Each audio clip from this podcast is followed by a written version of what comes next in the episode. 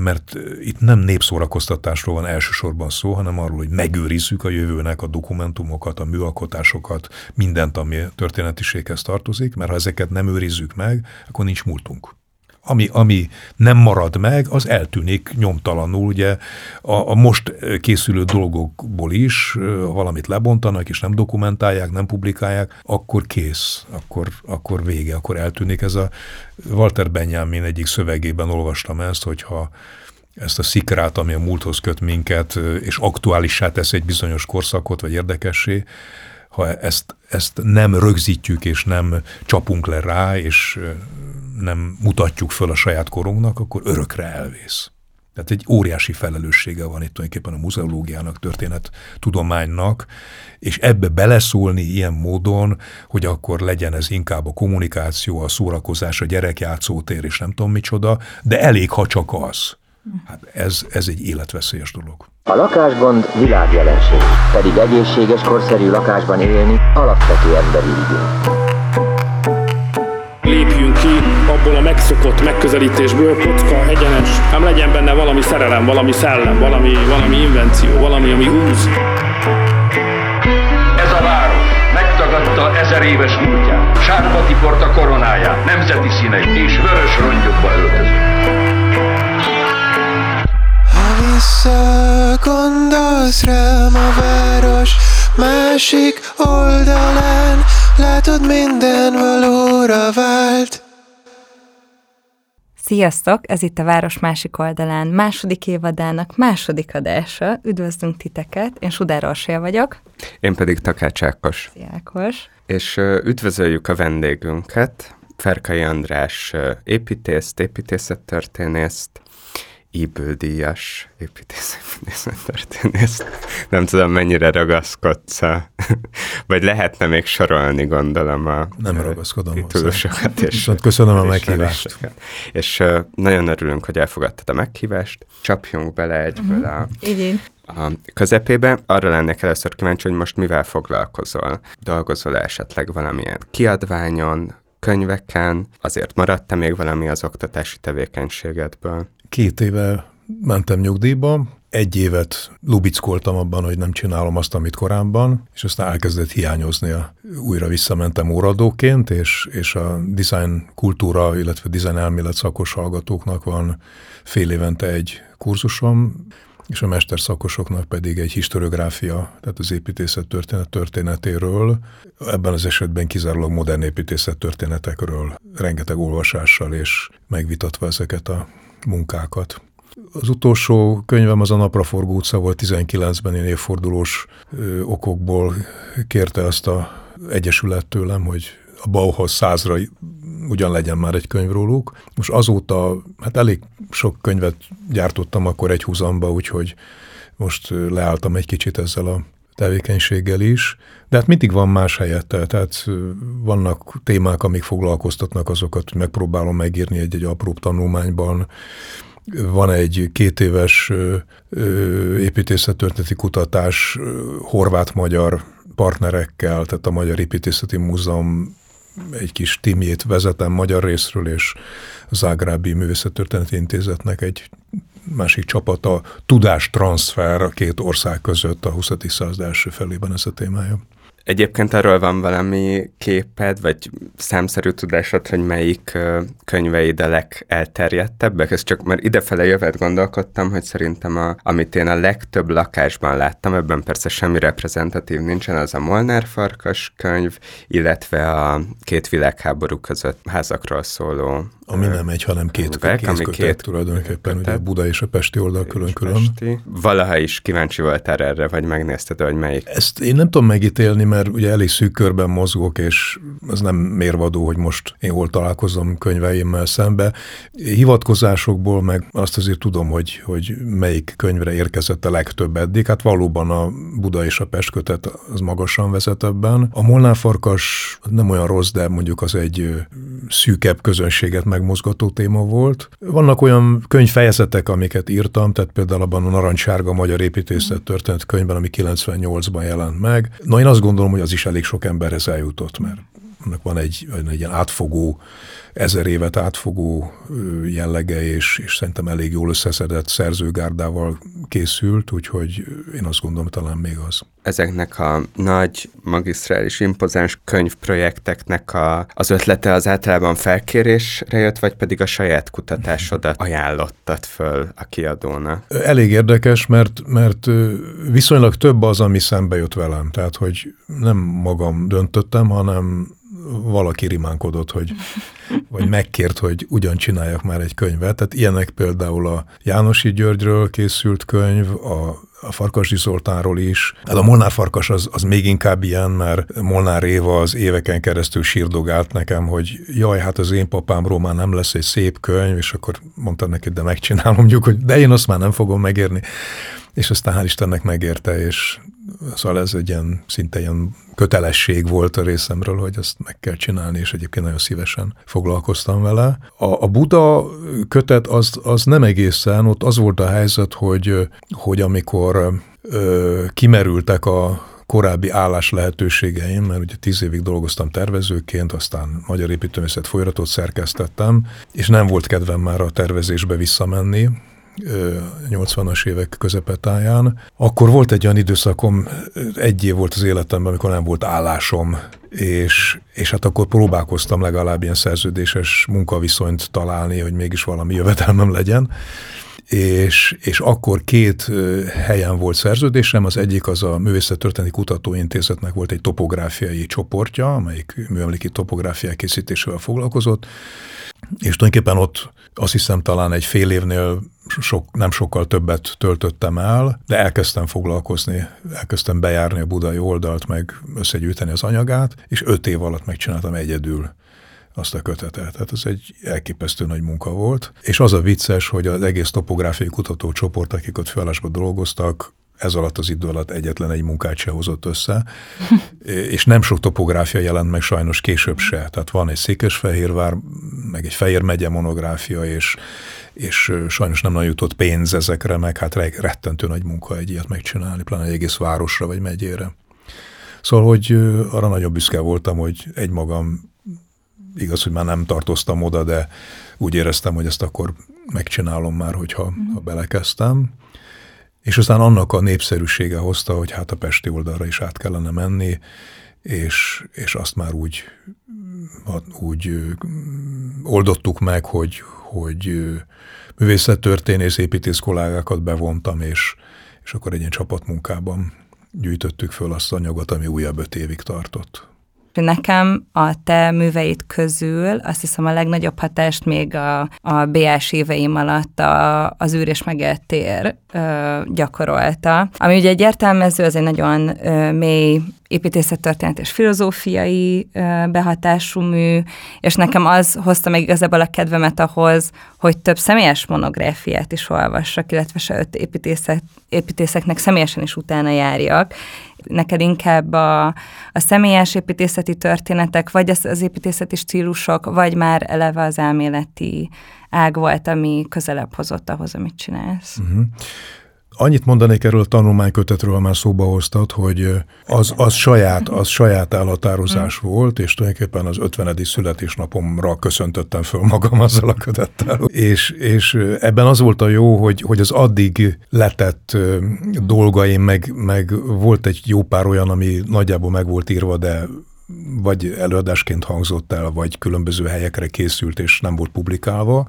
Tehát ez egyfajta összefoglalás volt, és sikerült olyan tematikus csoportokat találni, amik szerintem elég érdekesek úgy magukban is. Tehát az avantgard modern mozgalomról, a szakmagyakorlás, közép-európai témák, és hát van egy, egy ilyen építészet elméleti blokk is benne, igen, ami ráadásul nemzetközi kitekintés is. Szóval, hogy, hogy ezt abban nagyon élveztem, hogy teljesen szabad kezem volt, és, és hát örülök, hogyha ezt tetszett, mert én is azt gondolom, hogy egy elég jó keresztmetszet abból, amivel foglalkoztam addig. Azt akartam mondani, hogy hogy az egy érdekes kérdés azon túl, hogy mondjuk a művészettörténészekhez elszegődtem a topográfia kedvéért, hogy miért vállalkoztam egy ilyen tulajdonképpen végtelen unalmas és fárasztó feladatra. Tehát ez, ez általában nem egy személyes munka, hanem csapatmunka szokott lenni. Ö, azt kell elmesélnem, hogy amikor én egyetemre jártam a 70-es években, a, a műegyetemre, akkor ott még Major Máté jelen volt, mint marxista építészettörténet író, hm.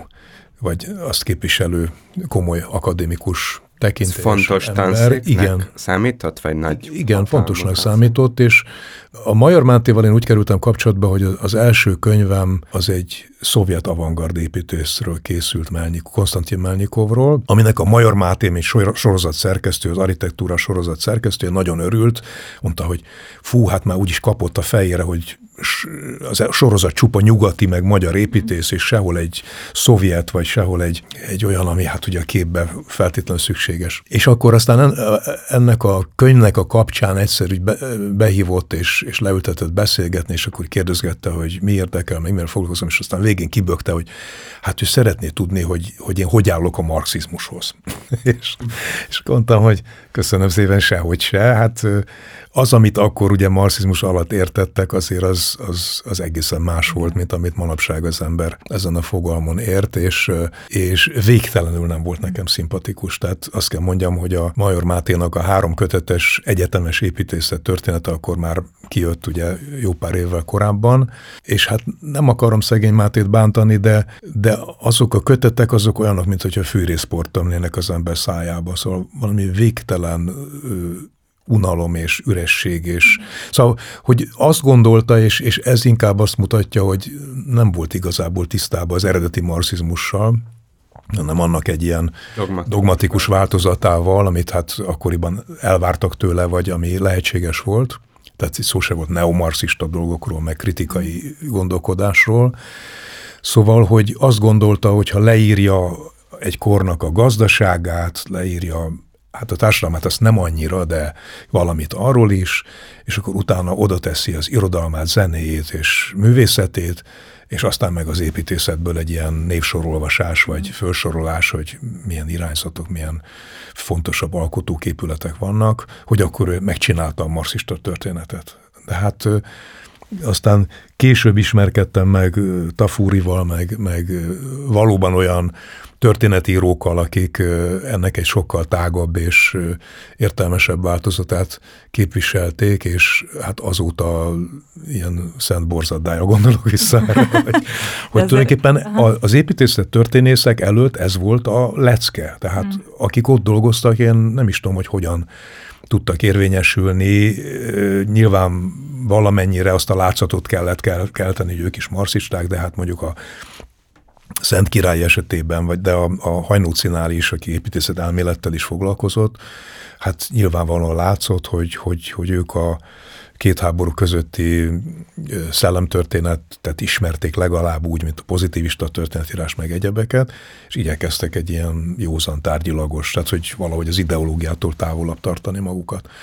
Na most amikor azon gondolkodtam, hogy abba hagyom a tervezést, és, és inkább a, a, amúgy is szeretett építészet történettel foglalkozom, akkor egyetlen ö, gondolat volt bennem, hogy én ilyen ideologizált építészettörténetet nem vagyok hajlandó írni. Tehát azt láttam, hogy mindenki azzal szenvedett, hogy hogyan fogalmazza meg, meg hogyan lopja bele azt a frazeológiát, amit elvártak tőlük.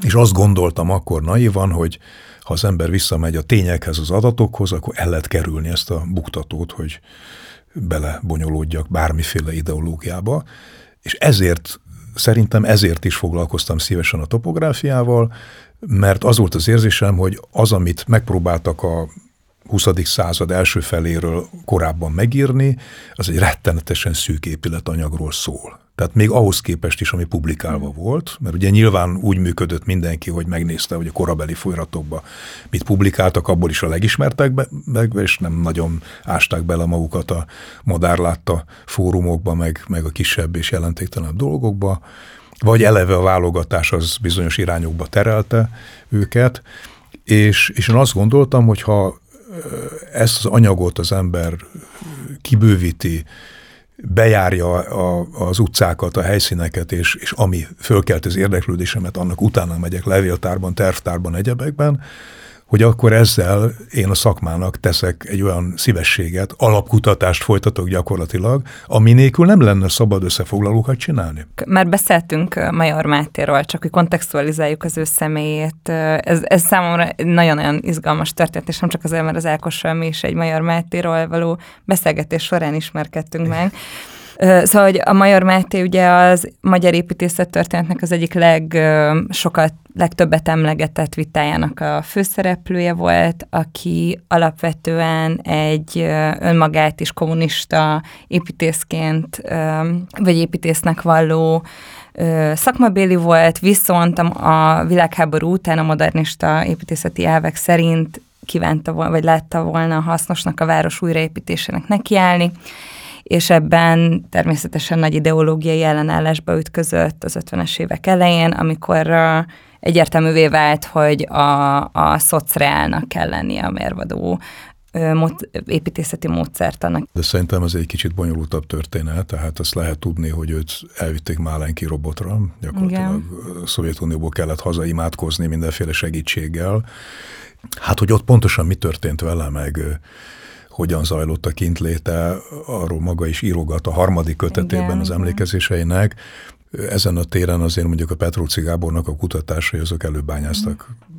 olyan dokumentumokat, amik azt tanúsítják, hogy, hogy, hogy ez nem feltétlenül arról szólt, hogy ő most a modern építészetet védte köröm szakadtáig, hanem kapott egy ilyen szerepet. Tehát neki mm. kellett eljátszani a, azt, aki makacsú ragaszkodik a meghaladott elvekhez, és valószínűleg cserébe megígérték, hogy nem fogják kivégezni vagy nem lesz komolyabb baja belőle, hogy ezt a szerepet eljátsza. Igen, hát a, a, ez a vita... Ez, ez konstruált vita igen, volt. Konstruált vita volt. Hát ugye ezek ilyen színház-szerűen megrendezett. Igen, igen. Lukács György is részt vett benne nagyon. Igen, aki nagy hülyeségeket mondott az építészetről, ezt mindig megjegyzik magához képest nagy hülyeséget. Viszont engem az érdekel nagyon, és de persze akkor ezzel ezt le is zárhatjuk, és nem is Major Máté személye, hanem inkább az a közeg, amiben itt a 70-es évek végén, 80-as évek elején elkezdted a pályádat. Hogyha ott volt ez a dogmákhoz ragaszkodó, ha jól értem, akkor az éppen egyébként nagyon gazdag nemzetközi diskurzusokat nem beengedő, azokat nem követő hivatalos egyetemi akadémiai közeg, akkor ehhez képest volt-e, és hogyha igen, akkor mik voltak azok az alternatív, nem tudom, szellemi, közösségek, intellektuális élmények, uh-huh. amik, amik alternatívát nyújtottak ehhez képest a, a dogmatikus... Hát szer- szerintem bárhol mozogtam, mindenütt találkoztam olyan emberekkel, akik valami fajta inspirációt tudtak adni. Tehát az első munkahelyem az a középülettervező vállalat volt, ahol Jánosi György volt a, annak az irodának a főépítésze. Most a Jánosit aztán később az Iparművészeti Főiskolán is sokat láttam, meg sokat beszélgettünk, mint tanár kollégák később, és, és hát a, a Jánosi az, az elképesztő meséket tudott mondani az embernek mindenről, tehát ahogyan ő látta a világot, és ahogyan ő tapasztalta meg például a háború előtti éveket fiatal korában, meg hát ők voltak azok, akiket a háború alatt kivittek Németországba, és aztán Dániába kerültek, szóval egy, egy elég kalandos előtörténetük volt. Tehát a Jánosival nagyon sok mindenről lehetett beszélni, és egy rendkívül művelt, művelt ember volt. Ez nem minden építészre jellemző. Már úgy értem, hogy ilyen bölcsész szinten is, tehát a Fasori Evangélikus Gimnáziumba járt a Farkasdival együtt, úgyhogy ott azért jó alapozást kaptak. Aztán a köztiben ismerkedtem meg a nagy elemérrel, aki a Magyar Építőművészet folyratnak volt főszerkesztője, és, és az ő műtermében dolgozott Moravánszki Ákos. És hát a Moravánszki nálam pár évvel idősebbként, ugye ő már jóval korábban elkezdett, hogy is mondjam, komoly szerepet betölteni az építészet történetben, és egy kicsit úgy nézett ki, hogy, hogy a Gerle János meg a Moravánszki lefoglalta a századfordulót, tehát az, ami akkor még mm. kutatandó téma volt. Most nem azt mondom, hogy nekem nem maradt abból semmi, mert mondjuk az első megjelent tanulmányom az a Bárci korszaknak a szociális lakásépítéséről szólt. Engem is izgatott ez a korszak, de nem úgy általában, hanem bizonyos témák belőle. Nekem például nagyon nagy felfedezés volt akkor, amikor azt a tanulmányt írtam a Ganzmávagnak az a munkás uh-huh. kolóniája, ami ma már egy híres, ismert, sőt talán már védett épület együttes is. Szóval, hogy, hogy rengeteg izgalmat rejtett ez a téma számomra. És, és a nagy elemér ö, volt egy olyan írása, ami, ami nekem olyan volt, mint egy program tanulmány, tehát hogy minthogyha átadta volna a stafétát nekem, hogy na öcsi, valahogy így kéne foglalkozni azzal a korszakkal, amit választasz, vagy azokkal a témákkal. Nagyon-nagyon érdekes írás a Magyar Építőszetben jelent meg, és, és arról szól, hogy milyen elképesztő, érdekes művészeti, irodalmi folyaratok, tehát olyan, amiben nem is gondolná az ember, hogy építészetről írtak, a két háború közöttről rengeteg érdekes forrás van, amiket nem dolgozott föl még senki. És, és ebben az írásában egy csomó ilyen fogócó van, hogy hogyan kéne ezzel a korszakkal foglalkozni, és ezt így utólag látom, hogy hát ezeket én szinte pontról pontra igyekeztem teljesíteni. Sorolhatnám, még biztos volt még jó pár ilyen impulzus, de ezekből állt úgy össze a dolog. Egyet ne felejtsek el, volt egy két éves soros ösztöndíjam, akkor még úgy hívták, hogy MTA kötőjel soros alapítvány öszt, ösztöndíja, amit hát nagyszerű emberek és későbbi politikusok is megkaptak, akkor különböző célokra használták föl. Ez mikor volt? Hány? Ez, ez 1988 és 89-ben volt, rendszerváltás előtt közvetlenül, és két háború közötti építészetnek az eszmetörténetét vállaltam, hogy földolgozom. Ez azt jelentette, hogy elsősorban az érdekelt, hogy hogyan gondolkodtak az építészek a saját szakterületükről, meg a feladatokról, milyen vitákat folytattak egymással, és hát ehhez, ehhez a Széchenyi könyvtárban heteket töltöttem el, például a záról gyűjteményben olyan folyratok, amikhez nem lehetett akkor hozzáférni, mert politikailag tiltottak voltak. Nyilvánvaló, hogy ebből inkább az akkori jobboldali vagy nacionalista álláspontokat lehetett megtudni, és engem akkor az izgatott pont azért, mert tilos volt, és az ezért lett aztán végül is a kandidátusi diszertációmnak az a része témája ebből a nagy kupacból, mert ugye itt a konzervatív, a modern és a népi nemzeti eszme az a három fő irány, ami erre a korszakra jellemző volt. Hát ebből ez a népi nemzeti tűnt a legizgalmasabbnak akkor számomra. Különösen azért, mert viszonylag keveset lehetett tudni ezekről, és aztán ebbe ástam bele alaposan magam, és, és sajnos nem lett könyv belőle, mert éppen Petruci Gábor volt az egyik opponensem, és azt mondta, hogy ez a kézirat ez még nem érett arra, hogy könyv legyen belőle, ezt még sok-sok részkutatással még alaposabbá kell tenni, utána kell nézni ennek, annak, amannak. És én ezt elhittem akkor sajnos neki, és, és, és aztán kiderült, hogy velem párhuzamosan a Déri Attila is ugyanezen a témán dolgozott, ő viszont csinált könyvet belőle.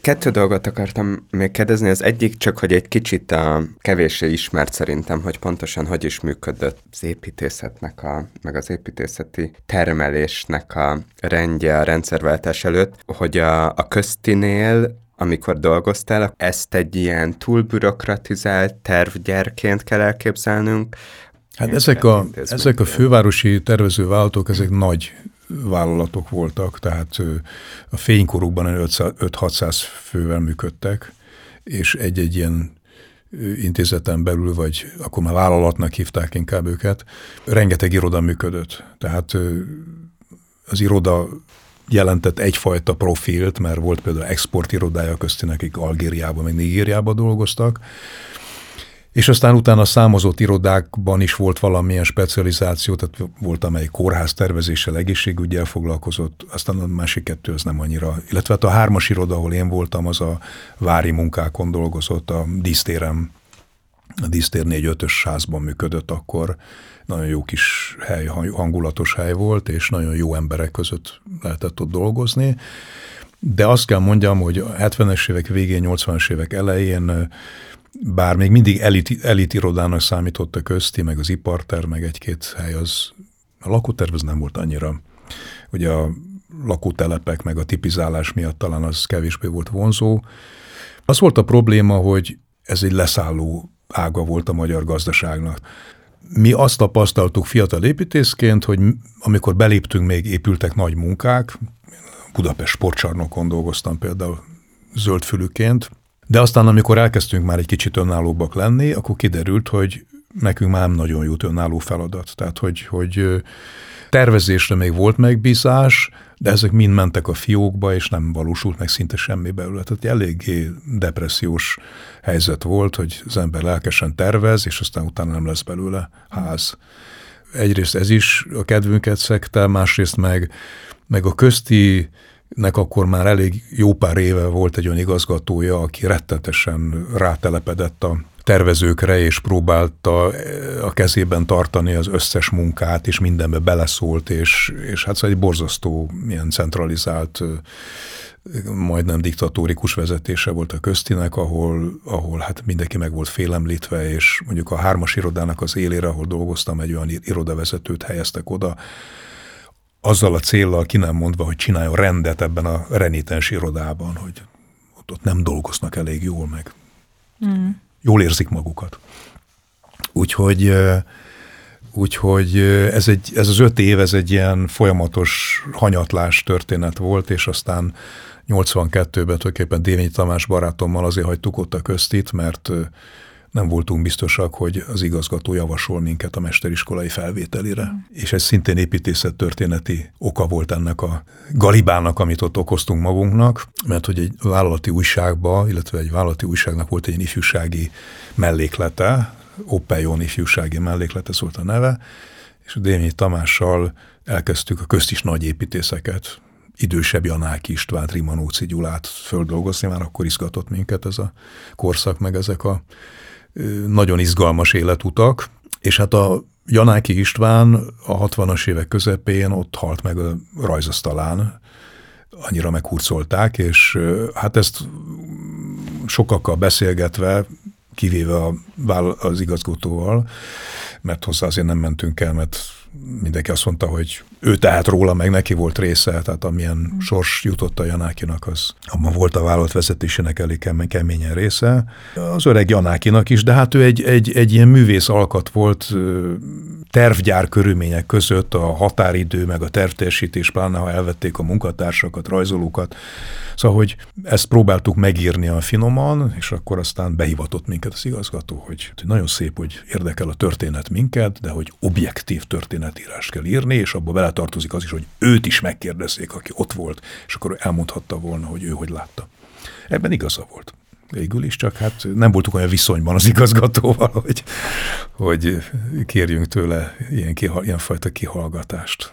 Volt-e, volt-e ilyen művészi szabadság, valamiféle autonómia, vagy a különböző alirodáknak, vagy, vagy konkrét ilyen kiemelt tehetségeknek például volt a lehetőség? Hát azt kell mondjam, hogy akkor is azon múlott, hogy ki hogyan helyezkedett. Mm. Tehát egy ilyen vállalati struktúrában, ha valaki főépítész tudott lenni, akkor az egy, az egy kiváltságos helyzet volt, de ezek a főépítészek is furták egymást, vagy bokáztak, meg mit tudom én, keresztbe tettek a másik iroda tervezőinek, szóval hogy nem volt egy igazán, igazán barátságos légköre ennek a tervező vállalatnak.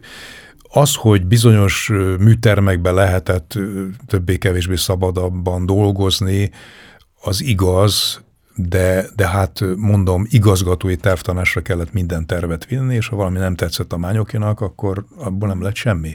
Vagy ő rátette a pauszot, és lerajzolta, hogy hogy kell, hogy kinézzem.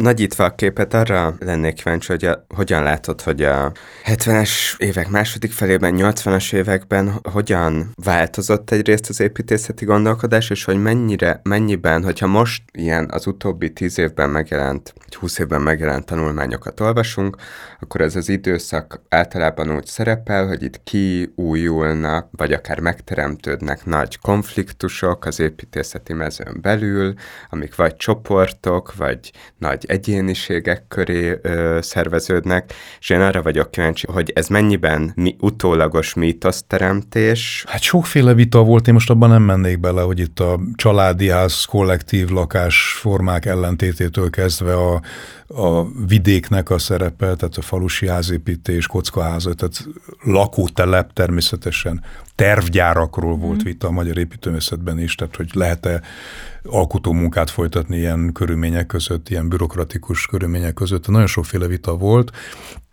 Az, hogy most, tehát az építészet lényegéről arról viszonylag kevés vita folyt. Tehát esztétizálni mindig szerettek az építészek maguk között, de ezekből olyan értelmesebb vita az nem nagyon lett. Az, hogy most a, az organikus, úgynevezett organikusok, tehát a Makovec Csete tanítványok hogyan kritizálták egyrészt a modern, akkori modern építészetet, másrészt meg a tervezővállalatoknak a rendszerét, mert a Makovec az ugye szinte az egyetlen volt, aki ezen kívül tudott helyezkedni. Mert Csette is ugye Pécset próbálkozott addig, amíg ugye lehetett és csak később hagyta ott a tervezőirodákat. De hát aki építész akart lenni, akkor még nagyon lehetett maszakolni, tehát ez 83 körül volt, amikor GMK-t lehetett először alakítani, és aztán indult be a maszak tervező, hogy is mondjam, legális lehetősége, tervezés lehetősége. Tehát az, hogy, hogy ilyenfajta felfogásbeli, jelentős felfogásbeli különbségek voltak, ezek azért egy kicsit inkább a szőnyeg alatt, vagy néha tört ki. Tehát ez a tulipános vita volt egy, uh-huh. és azt is a Major Máté provokálta, ugye, amikor paksra menet, rémülten nézte azokat a úgynevezett tulipános házakat, és, és hát egy kicsit félrement ez a dolog, mert a tömeges lakásépítés megreformálása lett volna igazából a kérdés, de nekünk mindig sikerül valamilyen formai, ilyen zsákutcába futtatni a dolgokat, hogy mint a formákról lenne egyedül szó. Voltak viszont olyan műhelyek, amik kevésbé voltak látványosak. Tehát az egyik ilyen például a műegyetemen a, a Megyesi Tamás volt, aki városépítészettel, urbanisztikával foglalkozott, és én emlékszem, hogy amikor egyetemista voltam, akkor volt valami fajta szakköre, tehát ilyen urbanisztikai szakkör, és arra emlékszem, hogy oda csupa ilyen szakállas torzomborz emberek jártak, a Nagy Bálint, a Koszorú Lajos is az hasonlók, tehát az egy ilyen proféták köre volt, és nagyon érdekes, tehát én is párszor elmentem, és nagyon érdekes témákról volt szó, amikről nem nagyon az oktatásban nem esett szó, mit tudom én, a, az archigram csoport, vagy a, a metabolizmus, vagy, vagy olyan ö, város léptéket érő gondolatok, amik hát egy tervező hallgató számára halatlan izgalmas volt. Egyébként mi majdnem megbuktunk az urbanisztika tanszéken a Dévényi Tamással és még néhány társammal, amikor lakótelep részt kellett terveznünk, és meg volt adva, hogy milyen paneles szisztémából kell összerakni a házakat, és akkor csináltunk egy olyan tervet, ahol megpróbáltunk utcát létrehozni ezekből a hatalmas házakból, úgyhogy a fogadó szint az egy ilyen teraszos lépcsőző, nem csak a földszint, hanem annál egy kicsit nagyobb, hogy akkor ott legyenek teraszházak, meg üzletek, meg nem tudom micsoda, élet legyen az utcán és megbuktattak minket. Tehát azt mondták, hogy ha nem csinálunk egy másik tervet, ami elfogadható, akkor meg fogunk bukni. Szóval, hogy ennyire a hivatalos oktatásba, ahol még a Perényi Imre meg a Faragó szelleme lebegett ott a tanszék fölött, hogy ezt így kell csinálni, mert ezt várja az ipar, meg, meg, meg ezek a lehetőségek, és akkor az egyetemen is még egy szemernyi fantáziát se lehet belevinni, vagy nem lehet elszagadni a Tehát szó sem volt arról, hogy ez esetleg nem, egyetemi tervezési stúdió, az a nem. kritika, vagy a kísérletezésnek nem, a terepe. Nem. Ennek ellenére azért diplomaternél már néha lehetett. Tehát a Dényi Tamásiknak a diplomaterve az egy fantasztikus terv volt. A hajógyári szigetre akarták az állatkertet kitelepíteni, mondván, hogy akkor nem kell ketrecekbe tartani az állatokat, mert hát csak nem úsznak ki a Dunán, de szóval valahogy természetesebb körülmények mhm. között lehetett. Tito, és fantasztikus, fantasztikus szerkezeteket terveztek, szóval hogy volt azért akkor már 77-ben lehetőség ilyesmikre.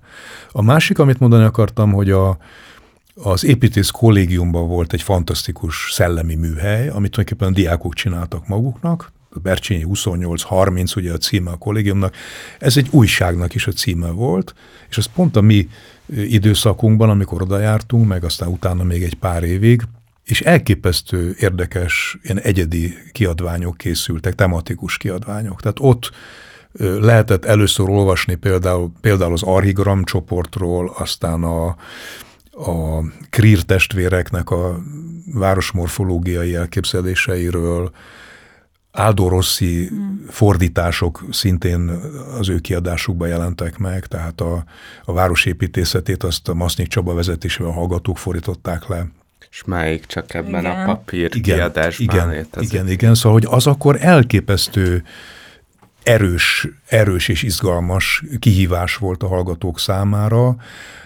Erőt eszembe Ekler Dezső is, aki a pályáját a Buvátiban kezdte, és ott egy Szűcs, Ist- Szűcs Ist- István nevű szociológus mellett dolgozott, tehát már akkor volt egyfajta ilyen elméleti érdeklődés benne, és ott készült az a tanulmány a belső Erzsébet városról, amit aztán később publikált, és egy ilyen város történeti, morfológiai vizsgálat, hogy, hogy hogyan alakultak ki azok a lehetetlen telkek, meg az a elég rossz városstruktúra, ami a mai napig megoldatlan, és ezt levezette, mit tudom én, az 1700-as éveknek a mezőgazdasági területosztásaiból és dűlőiből, és, és hát valami olyan rehabilitációs alternatívát javasolt, ami akkor a hivatalos mondjuk a Buvátiban elképzelhetetlen volt, de szörnyű tervek készültek a Madács elferdítésére, meg hogyan oldalok bele a Király utcába majd, mert egy... Szóval rémes tervek készültek, és Eklernek volt egy olyan terve, ami hát aztán totál irreálisnak bizonyult, mert ő ezt a városi szövetet azt meg akarta tartani, csak föllazítani és átjárhatóvá tenni, ami hát ugye a társasházasítás, a kiárusítás, privatizálás után az totál lehetetlenné vált.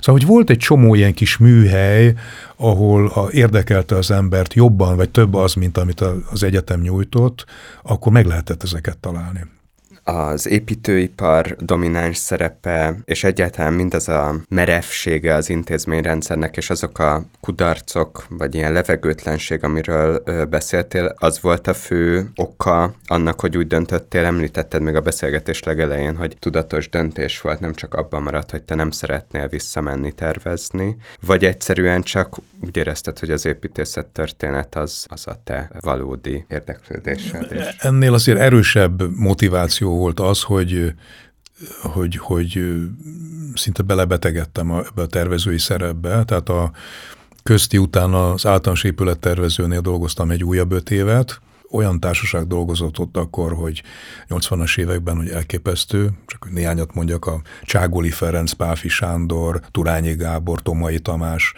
és fiatalabb generációból is Mónus János, vagy mit tudom én, sorolhatnám tovább a neveket, de hát az egy szörnyű hely volt, mert az összes titkos munkát ott tervezték, tehát munkás őrség, katonasság, rendőrség, pártnak szóló munkák, tehát rémes.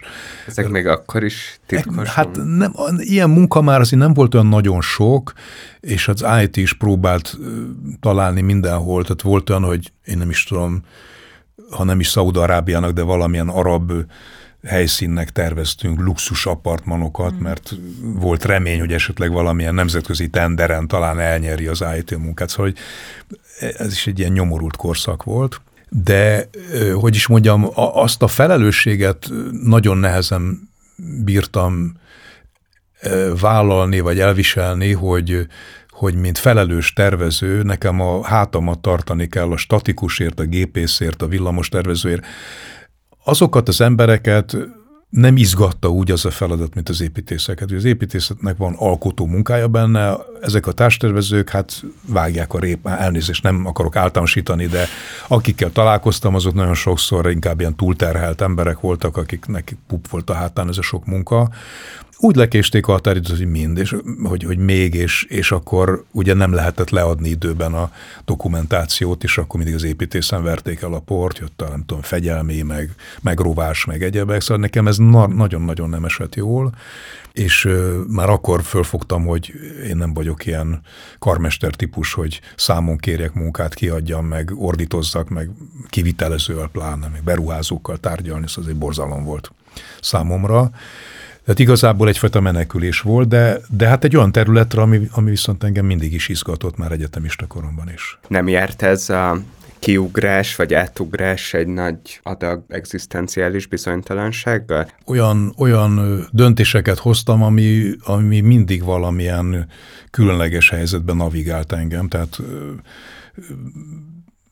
és ezt, ezt utólag szerencsének gondolom. Tehát ha, ha mondjuk a műegyetemen kezdtem el volna el tanítani, vagy, vagy ott az építészettörténet tanszékre kerültem volna, amikor már lassan kikoptak ezek a nagy professzorok, vagy nyugdíjba mentek, és egy másodvonal jött utánuk, az marhára nem tett volna jót. Tehát az, hogy, hogy, hogy az iparművészeti főiskolára kerültem, és ennek is vannak előzményei egyébként, mert amikor szerkesztő voltam, akkor rengeteg időm volt írni.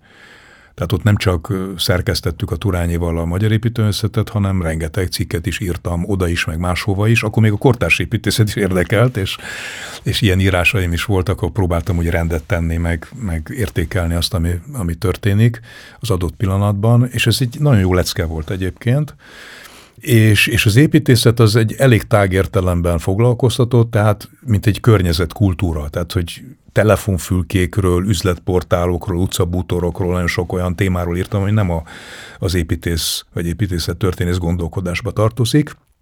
És 85-ben meghívtak ezek alapján egy fantasztikus kiállításra, nem tudom, hogy hallottatok-e róla, az volt a címe, hogy Örökség 1945-85, az Ernst Múzeumban volt ez a kiállítás, és, és 40 évnek a hazai tárgy és környezetkultúrát dolgozták föl Pohárnok Mihálynak a vezetésével egy fantasztikus csapat. Ezek jó része az, az Iparművészeti Főiskolán már tanár volt, vagy ott végzett hallgató, vagy könyvtáros, mint a Bodor Feri, és, és engem ott bevontak az utcabútorok, meg belső építészet fölkutatására, és hát állatizgalmas volt ebben részt venni, és, és látni azt, hogy a hétköznapi környezet a téma. Ott nem a, az számított, hogy mik a nagyépítészek munkái, hanem ez egy ilyen egészen alulról, én béka perspektívából, most elnézést nem akarom ezt lekicsinyelni, de azt a rétegét vizsgálta az ország környezetének, amit korábban nem nagyon tett meg senki. Tehát egyfajta kicsit ilyen kulturális antropológia jellegű vizsgálódás is volt, tehát a napi divat,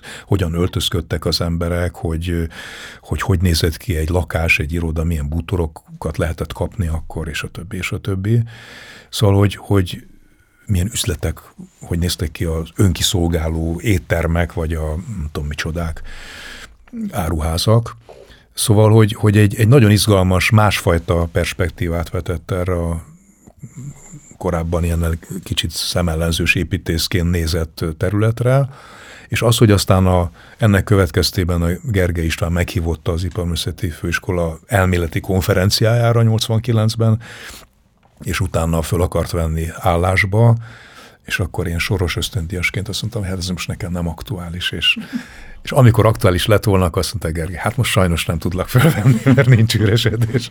De aztán végül 90-ben. Az egy dinamikusabb, vagy szabadabb közeg volt? Mint össze nem hasonlítható. Össze nem hasonlítható. Szóval a, a Gergely korszak akkor véget ért elég hamar a rendszerváltozás után, az egy nagyon előremutató reform volt, amit a Gergely végrehajtott, mert ott vezették be Magyarországon először a kétfokozatú képzést, a BAMA képzést, meg nagyon sok olyan, olyan újító gondolatot, ami az iparral való kapcsolatot erősítette volna. Szóval egy nagyon érdekes kezdeményezés volt, és aztán utána végig laktam, nem tudom én hány rektort és hány változást oda, meg vissza gyökeresen, konzervatív irányba, gyökeresen ellenkező irányba rángatni az iskolát, de azt kell mondjam, hogy az, hogy egyrészt iparművészek, médiával foglalkozók, az építészetnek megint csak ott hol belső építőszoktatás volt, hol környezetkultúra, hol építőművész oktatás volt.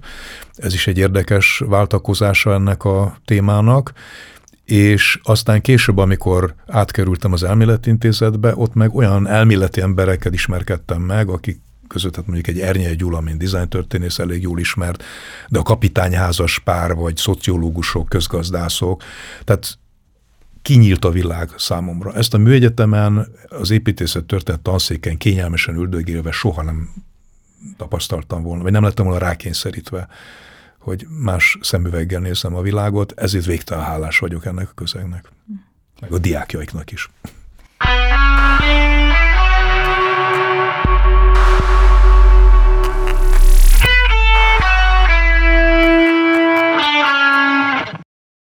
Hogy látod a, az építész közegnek, mint kulturális közegnek, és mint az építészet gyártásáért felelős közegnek a, a rendszerváltás utáni sorsát? Azt kell mondjam, hogy a, a a rendszerváltozás, de hát ez is, ez is ismert, hogy, hogy elég ambivalens változásokat hozott. Tehát a, az építész szakma először ezt egy felszabadulásként élte meg, hogy ja Istenem, végre megszabadultunk ezektől a rohadt tervgyáraktól.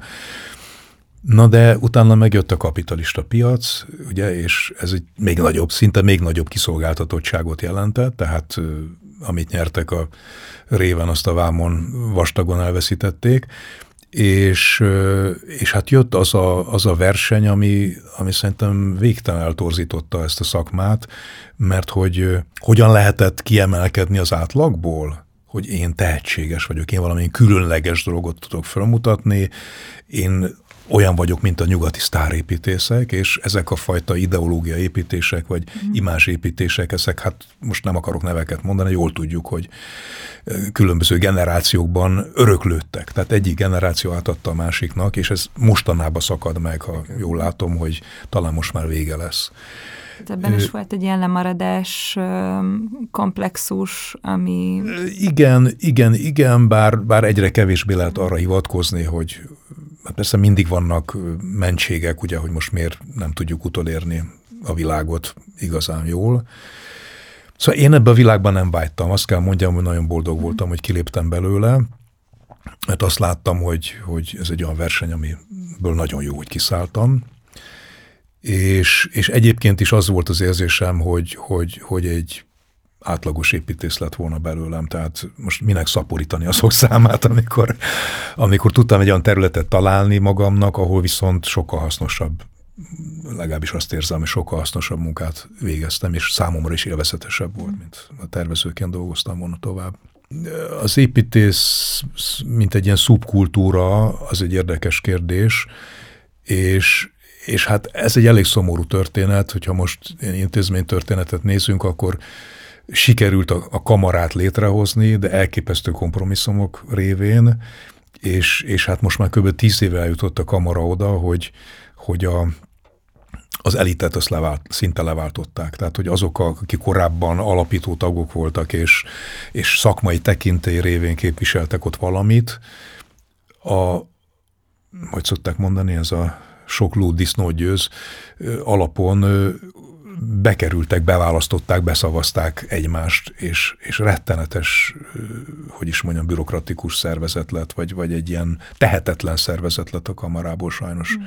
amelyik nagy-nagy késéssel és nagyon ritkán tud kiállni komoly szakmai kérdésekért, és nem tekintik partnernek, tehát hogy valójában nem sok beleszólása van a dologban, nem csak most, korábban se nagyon volt. Tehát ez egy illúzió volt, hogy most akkor, mint az orvos kamarára, vagy a jogászok kamarájára úgy fognak tekinteni, hát nem. Tehát ez egyik. A másik, hogy, hogy az Építőművész Szövetség, vagy nem is tudom, hogy hívják Magyar Építészek Szövetsége most, az egy nagy múltú szervezet, de, de az meg egy kicsit a GIT egylet kategóriája, tehát például a építészmester egylet mesteriskolája szerintem egy sokkal komolyabb szellemi erőt képvisel most, mint a szövetség maga.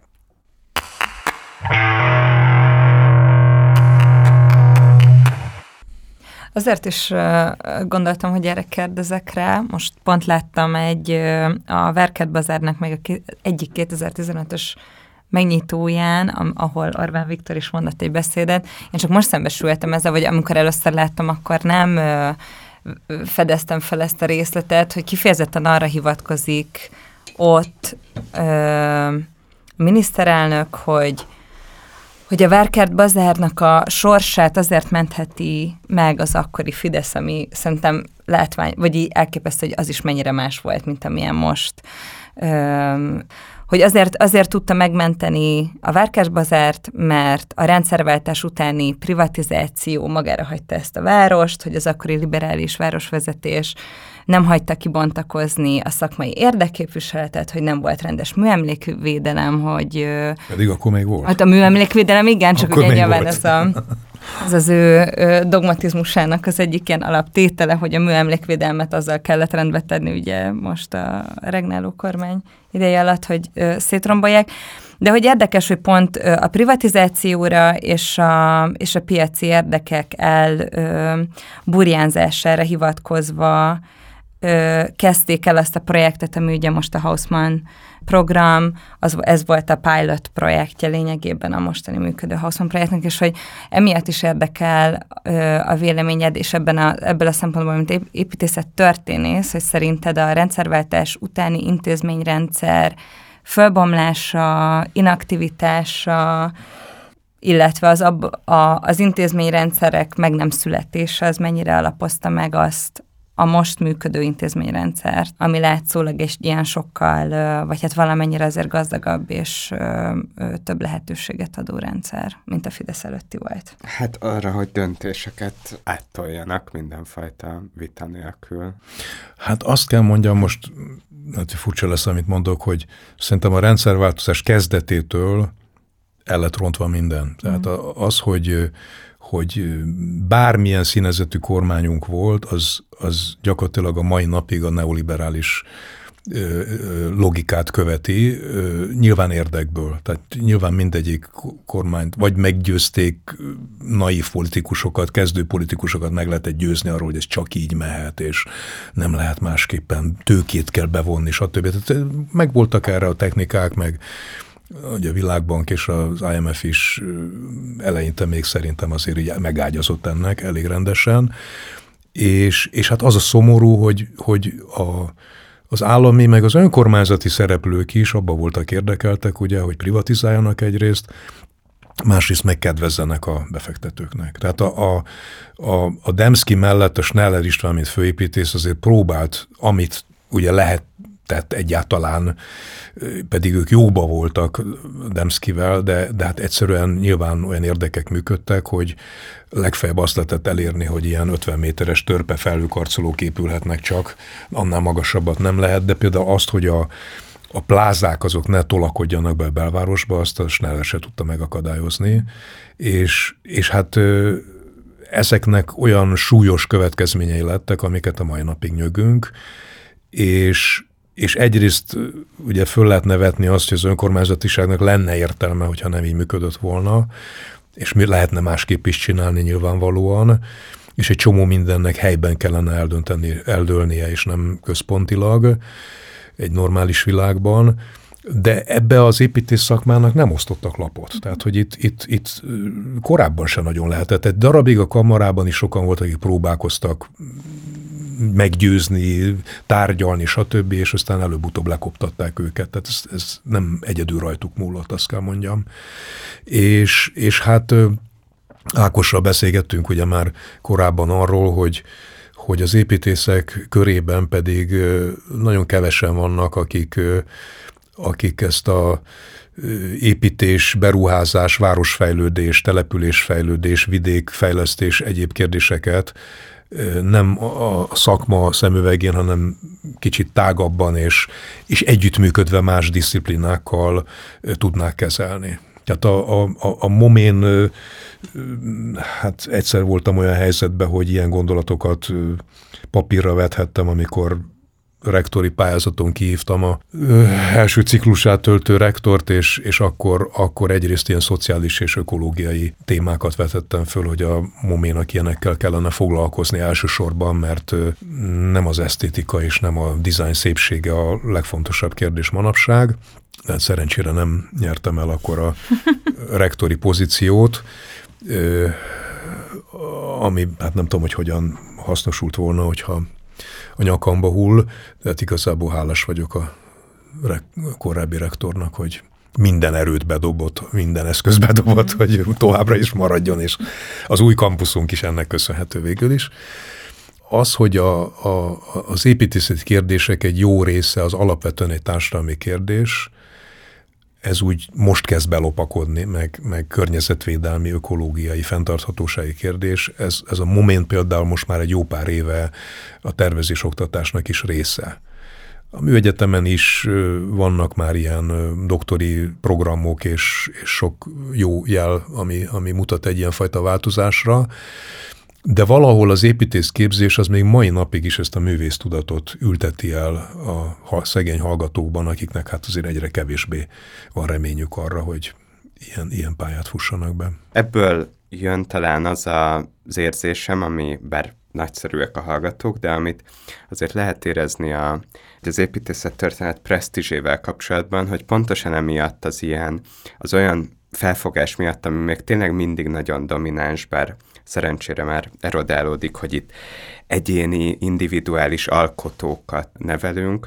Emiatt az építészet történet nagyon sokszor, mint pusztán egy ilyen műveltségi, nem is tudom, díszítmény, vagy a jól neveltségnek a része egy építész hallgatónál, hogyha bizonyos építészet történeti tudások birtokában van, de azt, hogy esetleg ez valami mélyebb megértését jelenteni annak, hogy itt, hogy tulajdonképpen inkább úgy fogjuk fel az építészet történetet, mint egy hatalmas, társadalmilag felhalmozott tudást, az még mindig nagyon nehezen érvényesül, és arra vagyok kíváncsi, hogy ezzel kapcsolatban milyen tapasztalataid meg most előkerestem néhány olyan tanulmányt a rendszerváltozás utánról, amikor az építészet történet oktatásáról elmélkednek, részben érintettek, vagy főként az érintettek, mert a műegyetemen most már nagyon régóta egyfajta defenzív helyzetbe szorult az építészet történet oktatása, mert hogy a tervezők oldaláról jön a nyomás, hogy ugye ezt is kéne tanítani, azt is kéne tanítani, és egyre kevesebb óra jut, egyre kevesebb óra jut a, a, az építészet történet oktatására.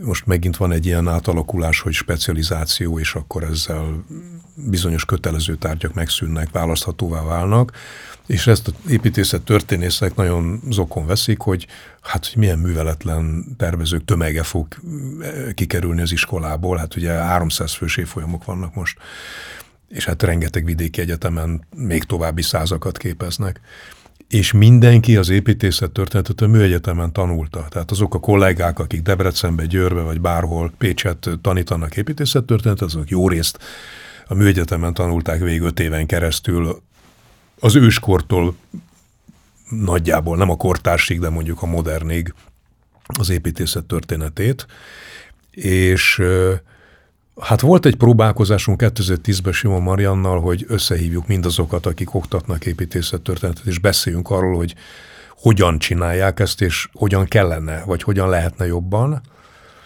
És hát eléggé furcsa volt, mert a többség az nem értette, hogy most miről kell beszélni? Hát elkezdjük az idők kezdetén az építészet történet oktatását, és megyünk kronológikusan előre, és akkor majd csak eljutunk valahol a 20. századig, és akkor rendben van, ha elég sok példát mutatunk föl, meg mutatunk be, hát akkor majd belemegy a diákok fejébe, és milyen nagyszerű tudásuk lesz.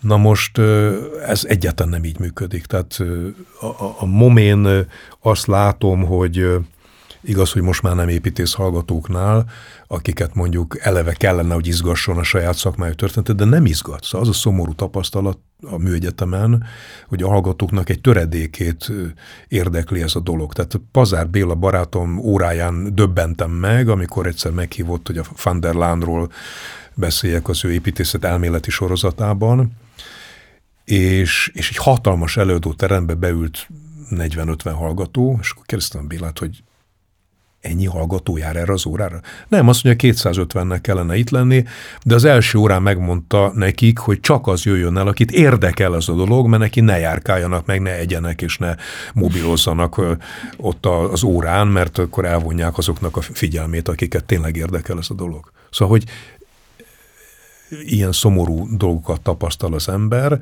és akkor rögtön beleütközünk abba, hogy hát lehet, hogy akkor valami baj van a történet oktatásával, Persze nyilván nem akarom se hallgatókat egyértelműen hibáztatni, sem az oktatókat, na de ha megnézzük az építészet történet könyveket, amikből a mai napig tanítanak, ugye egy nagyon szép sorozata van a műegyetemnek erről, Hát ott egy, egy elég régi típusú, hogy is mondjam, felépítése van az anyagnak, hogy arról a korszakról mit tudunk, milyen építő technológia volt, ez teljesen rendben van, milyen gazdasági anyagi lehetőségek, milyen megrendelések voltak, valami kevés, nagyon kevés a társadalomról, és aztán utána pedig rengeteg jelenség, mester-tanítvány kapcsolatok, irányzatok, stb.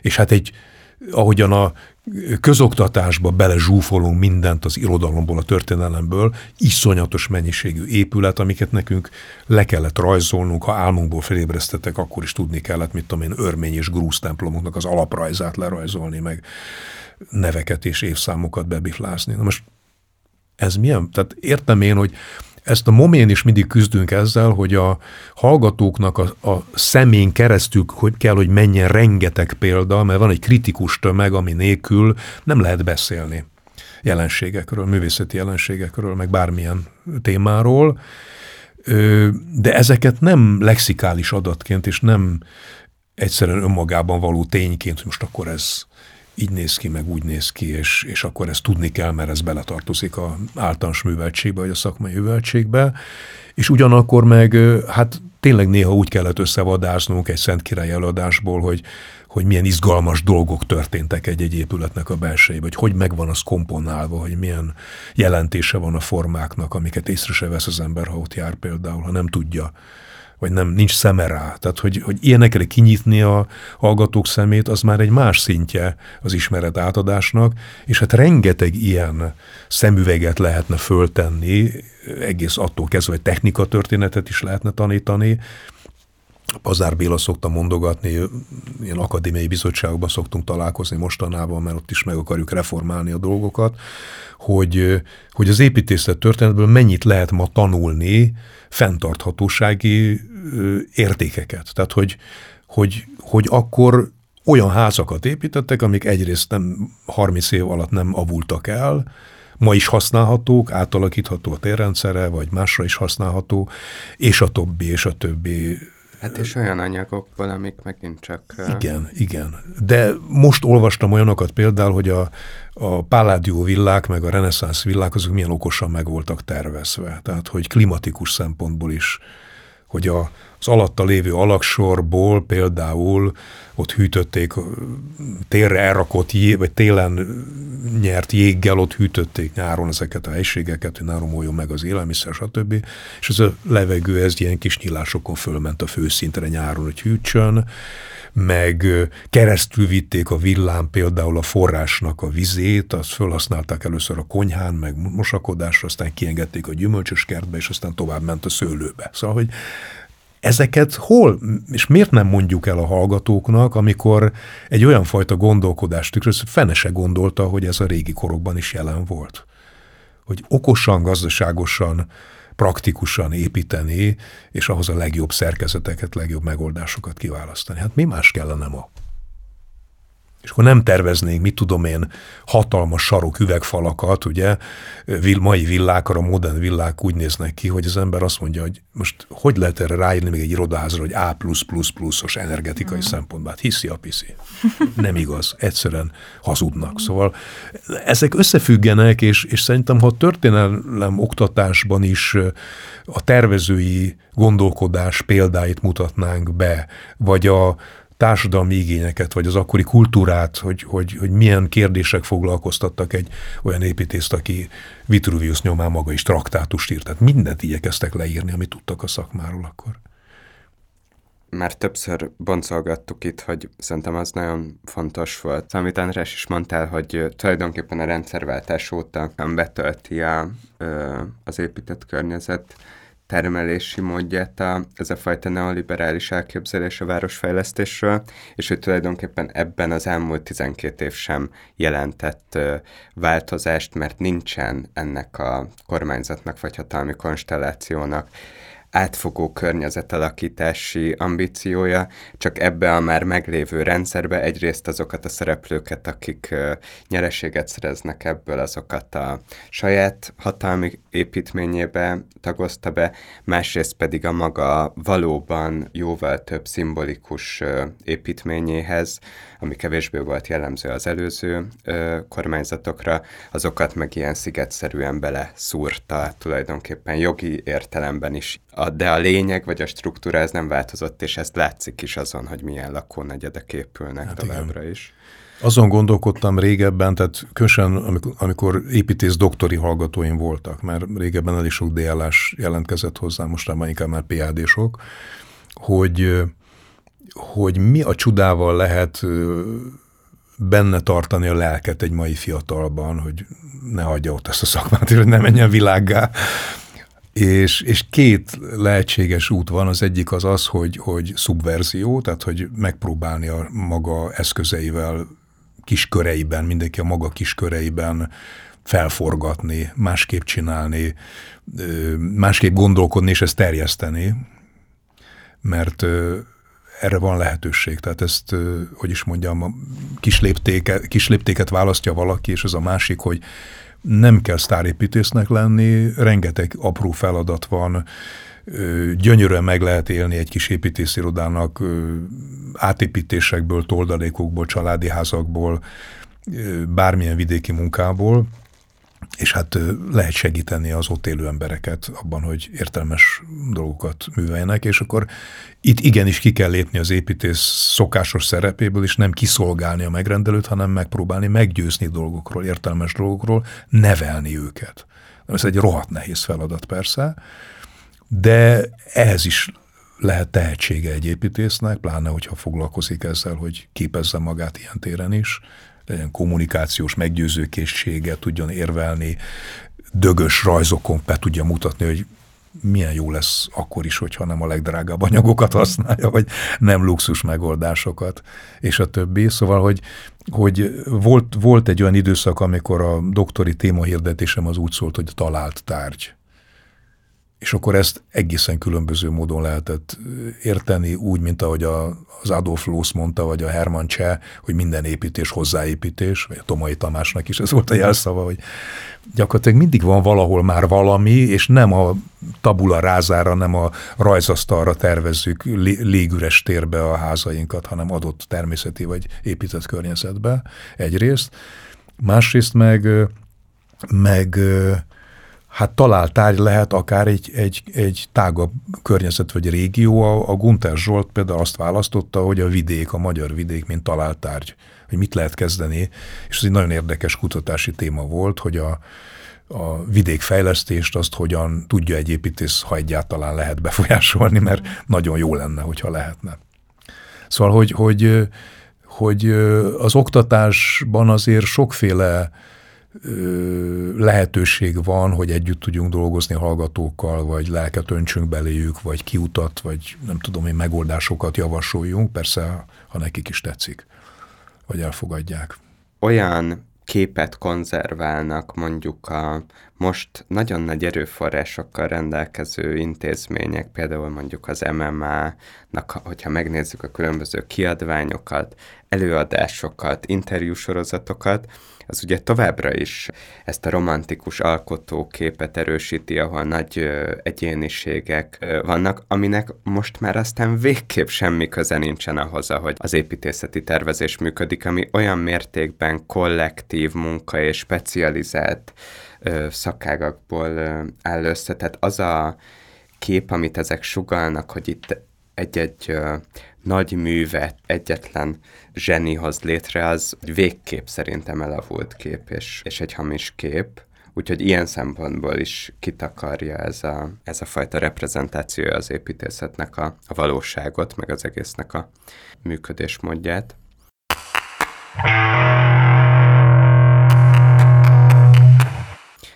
Én azt akartam kérdezni, hogy mi a, Egyrészt, hogy volt egy olyan mondatod, azt megegyeztem magamnak, hogy akkor még érdekelt a kortárs építészet, és, és mondtad, hogy most, vagy hogy ebből következtetek arra, hogy akkor most már nem érdekel, és hogy ennek mi, mi az oka.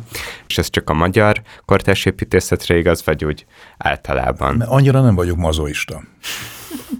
Szóval, hogy most miért, miért foglalkozom olyasmivel, ami nem érdekel? Tehát most jó, hogy ez a, ez a sztárkultusz, ez, ez, ez lejjebb hanyatlott, vagy lejjebb csavarták, hál' Istennek, vagy a gazdasági helyzet lehetetlené tette, de az valami végtelenül felháborító volt számomra, hogy, hogy ezek a minták mondjuk egy, egy magyarországi építés számára. Tehát, hogy, hogy az oktogon, meg más folyratok ugye próbálták úgy tálalni a hazai épületeket, amik hát azért messze vannak a valódi sztárépítészeknek a színvonalától, hogy hát nekünk is van ilyen, és hát emlékeztek nyilván, hogy a Bolyár Ivánék és az Éhalmágy Judit a Demszki mellett meg azt mondta, hogy Budapest nem kerül föl a térképre addig, amíg nem építenek itt az Alhadid és a többiek.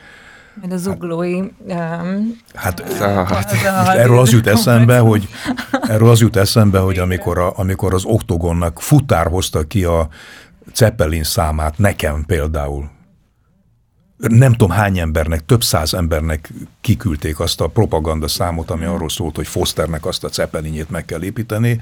Tényleg a Bécsi utcába, a Bécsi utcába, igen hogy akkor utána élőláncban, élőláncban vettem részt ott, ezt Oskó Judit szervezte akkor, hogy, hogy például a, a Kemolimpex háznak a lebontását ezt megakadályozzuk. Hát, hogy mm. hogy képzelik, hogy ott végbontani a Bécsi útnak azt a részét, ahol értékes házak vannak, csak azért, hogy egy sztárépítész tündökölhessen a belvárosban, mint az elefánt a porcelánboltban. Mm. Szóval, hogy, hogy ezek végtelen fölháborítottak, és, és hát aztán egy idő után már nem akartam ezzel foglalkozni, és szerencsére mondjuk Zahadic se épült meg a Szervita téren, bár ami helyén van, az, is, hát szóval az, az olyan, amilyen. Na. A kortárs építészet olyan módon érdekel, ahogyan elmondtam, hogy, hogy hogyan lehetne jobban csinálni a dolgokat, csak akkor az ember rögtön az utópia mezeire lép, mert, mert hát végtelen kicsike lehetőség és esély van arra, hogy, hogy az ember kikerülje ezeket a fősodrokat, vagy, vagy ilyen kényszer, kényszer helyzeteket. Tehát az, hogy most több száz fős állami tervezőirodákat hoztak már létre, akik a legnagyobb munkákat ugye rendszeresen megszerzik, vagy, vagy majdnem mindig ugyanazok nyerik a nagy állami pályázatokat. Hát ez, ez, ez, ez végtelen szomorú, szóval most mit mondjon az ember egy, egy néprajzi múzeumra például, hogy... Igen, azért érdekelne, hogy mit mondanál a néprajzi múzeumra, de megértem, hogy... Hát azt mondanám, hogy arra a helyre semmit nem lett volna szabad épületet építeni, egyrészt, másrészt hogy képzelik, hogy ott, ott a Mémosz és az Erik van Egerát előtt a két amúgy se kicsi épülethez képest még ötször akkora épület áll a park területén, ami hajdan a parkhoz tartozott, és hát lemértem, hogy a, a parlament hosszúságával konkurál az a két kilógó végű épület, szóval, és egyébként is egy olyan geg, ami, ami hát végtelenül diszkreditálja magát a funkciót. Tehát most mm. miért kell egy néprajzi múzeumnak a föld alatt lenni? Teljesen méltatlan igen. terekben méltatlan. egyébként. Igen, igen, és, és a, a föld fölötti terek nagy részének semmi köze. Én nem jártam ugyan még benne, tehát jobb, ha nem mondok semmit, mert csak arról beszél az ember, ahol tényleg végignézte tűről, töviről, hegyire a dolgot, de, de hát szóval rémüldöztem, rémüldöztem rajta, és és, és hát sokszor meg azt látni, hogy, hogy a látványterveken még mutat valamit, mint az a vizes kocka a Dunaparton, ugye, és aztán ami megvalósul, az, az még a laikusok számára is borzasztó. Úristen, hát ez lett belőle.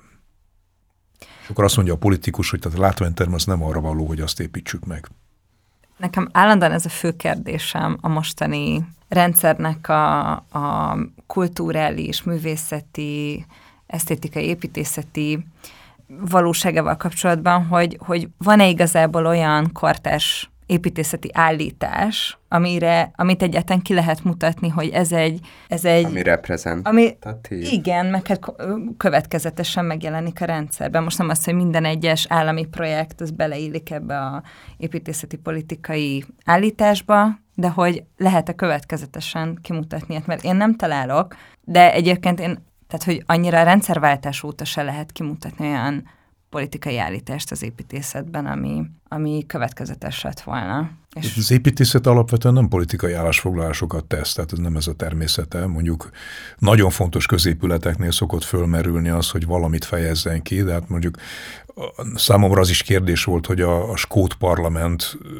ugye, amit a Miralles tervezett, hogy az mi a bánatot fejez ki.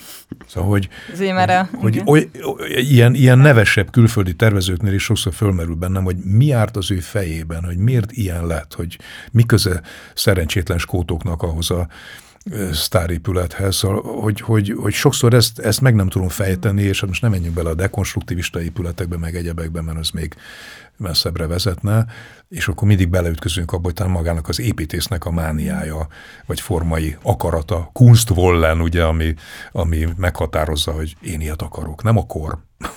Mm. Sokszor nem a kor, hanem az építész nem tudni miért, valamiért. Mm nincsen tulajdonképp, nincs semmi koherencia, vagy nincsen a mögött semmi, sem intellektuálisan, sem esztétikailag semmi koherenciát nem lehet. A nemzetközi építészetben is bármit lehet csinálni, tehát gyakorlatilag ugyanazt látjuk, hogy olyan rosszfajta szabadság van, amikor ugyanolyan épület típus, az lehet ezerféle, megjelenhet ezerféle formában, és mindegyiket a tervezője meg tudja magyarázni, hogy annak olyannak kell lennie. Ez hát. a Magyar Zeneházának szerintem a tipikus esete. Hégeli rossz féktelen uralkodik. Bármit lehet. Ja, hát Igen. ezt a Hégel nyomán mondjuk a Fülep Lajos nagyon szépen megírta Igen. a század elején, hogy hogy a rosszfajta szabadság az miért van, és azért van, mert nincsen közösség, hogy nincsen társadalmi közösség már jó ideje, és ezt a Fülep már akkor múlt időben mondta, hogy már 19. században ez a fajta közösség, ez gyakorlatilag megszűnt, egy ilyen állami intézményesített formát öltött, de valójában a társadalom akarata az nem egyféle, hanem ahány réteg annyiféle.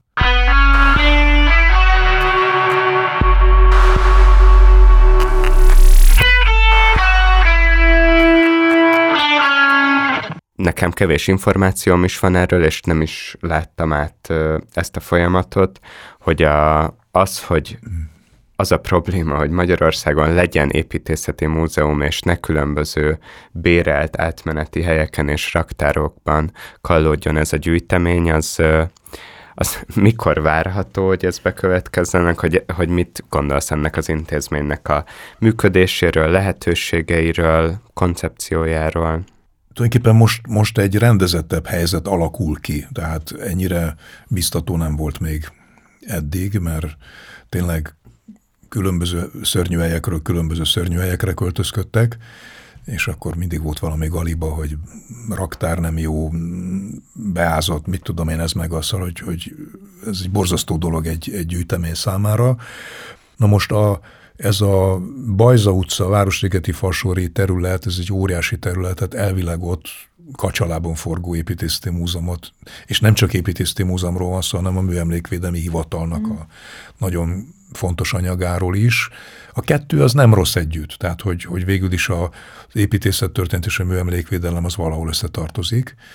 Tehát ez egyáltalán nem, rossz, hogy, hogy egy igazgatás alatt van. Hogy ez miért pont a Magyar Művészeti Akadémia lett, az egy, az egy nagy kérdés számomra, mert lehetett volna önállósítani, tehát ahogyan múzeumokat alapítottak régebben, hát miért lehetett volna egy önálló építészeti múzeumot valahol, valamelyik minisztérium alá nem tudom, hogy, hogy melyik múzeumot kitartja fönn, van, ami fővárosi, van, ami állami, tehát nem ez lett volna az egyetlen lehetőség. A Magyar Művészeti Akadémia az, az azért veszélyes ilyen szempontból, mert most ugyan lehet, hogy lesz ott beruházás, ugye a pályázatot ugyan érvénytelenek nyilvánították, tehát nem tudni, hogy végül mi valósul, meg ki fogja tervezni. A, a Walter Rózsi villa, a Walter Rózsi villa, mint az első kis darabja a múzeumnak, az megnyílt már, hál' Istennek. Most azt ne firtassuk, hogy hogy van az fölújítva, mennyire ö, ügyesen csinálták meg, de legalább van egy épület, és, és mellette ott vannak óriási területek, ahol raktárak és, és kiállítóterek meg bármi lehet. Tehát ez egy jó helyzet. Én olyan módon kerültem kapcsolatba ezzel a problémával, hogy kaptam egy fölkérést az MMA-tól, hogy a, az építészeti múzeumnak a jövendőivel kapcsolatban legyek olyan kedves, válaszolja a kérdésekre, és hát ezek a kérdések nem arról szóltak, hogy hogyan képzellek el egy építészeti múzeumot, hanem hogy mondjam meg, hogy a 20. század első feléből, vagy a két világháború közötti korszakból mik a legfontosabb irányzatok, milyen periódusok voltak benne, és kész. Szóval, hogy gyakorlatilag ez a fölkérés, ez egy végtelenül furcsa fölkérés volt, mert azt sejtette, vagy a, nyilván arra kellett gondolnom első percben, hogy sok más embert fölkértek ugyanígy, és mindenkit a saját szakterületével kapcsolatban, hogy mondja meg a tutit, hogy mi a helyzet a 19. századdal, meg nem tudom én mivel. Na most ebből aztán nem volt nehéz kisakkozni azt, hogy valószínűleg az állandó kiállításnak a tervéhez szükséges ez az anyag, ami rögtön az összes hajamat az égnek állította, mert hát én nagyon jól ismerem, mert sokat kutattam az építészeti múzeumban, meg, meg iszonyú régóta járok oda, és ismerem a volt kollégákat, volt igazgatóit is, és hát pontosan lehet tudni, hogy 200 évnél idősebb anyaguk nincs. Tehát a, a barokk korszak az, ami a legkorábbi, tehát onnét esetleg szép építészeti rajzok, vagy bútorok, vagy mit tudom festmények, vagy elképzelhető, hogy vannak dolgok.